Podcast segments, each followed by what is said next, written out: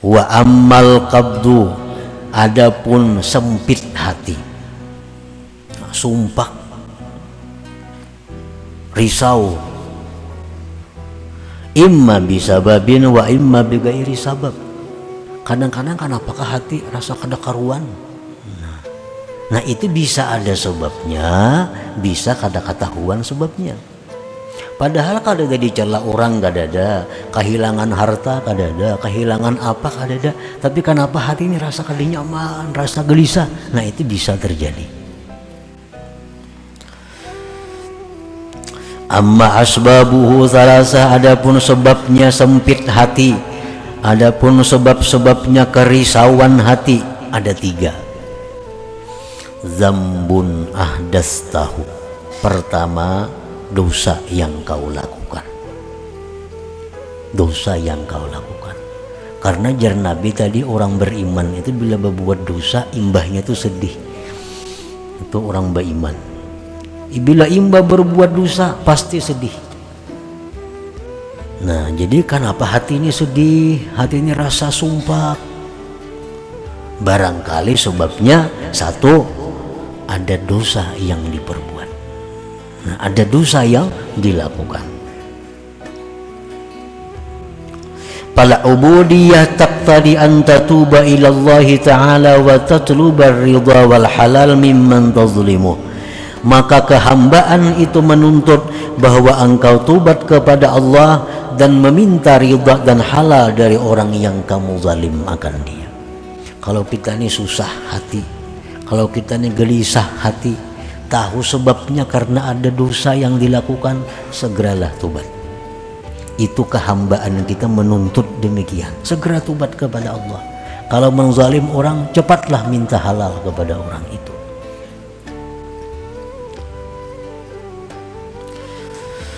Au dunya zahabat au nakasat minka. Atau hati sumpah, hati sedih, hati risau itu disebabkan dunia yang hilang atau berkurang dari engkau. Bisa juga imba ditipu orang, imba kehilangan, imba dapat musibah, lalu hati kita sumpah, lalu hati kita kada nyaman. Nah ini kada nyamannya hati disebabkan kehilangan dunia atau kekurangan dunia Fal ubudiyah taqtadi an tardha bi ta'ala wa tahtasiba maka kehambaan diri engkau itu menuntut bahwa engkau riba dengan ketetapan Allah dan engkau mengharapkan pahala daripada Allah.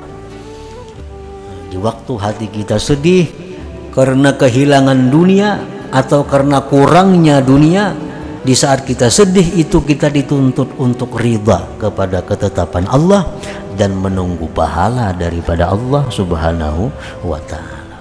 Itu untuk mengatasi kesusahan hati disebabkan hilangnya atau kurangnya daripada dunia.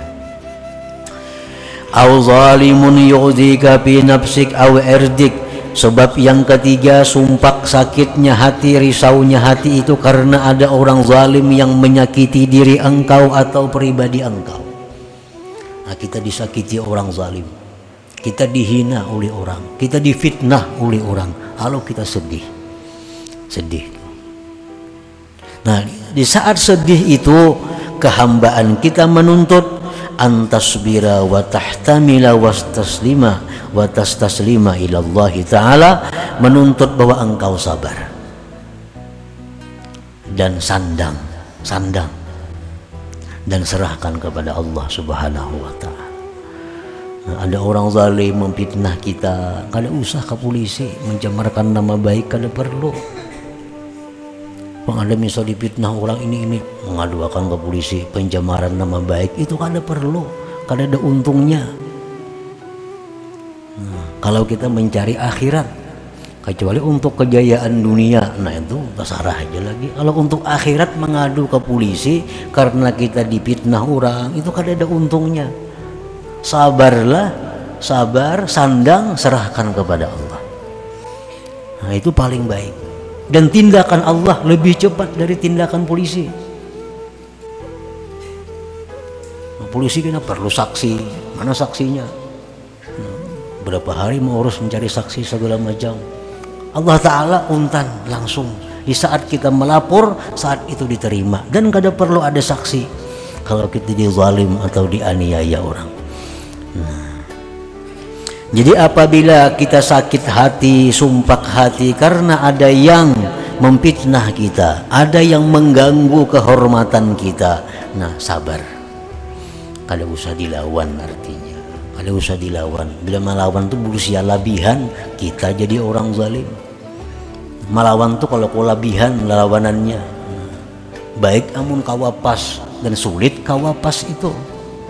Kalau kau diketahui pas kadanya nah kalaunya itu labihan kita jadi dua kali dosa. Kita jadi dua kali sakit. Pertama sakit di zalim orang nang kedua kita sakit dapat dosa karena labihan membalas. Nah jadi apabila kita sakit hati karena diganggu orang diri kita kehormatan kita maka sabarlah. Dan sandang.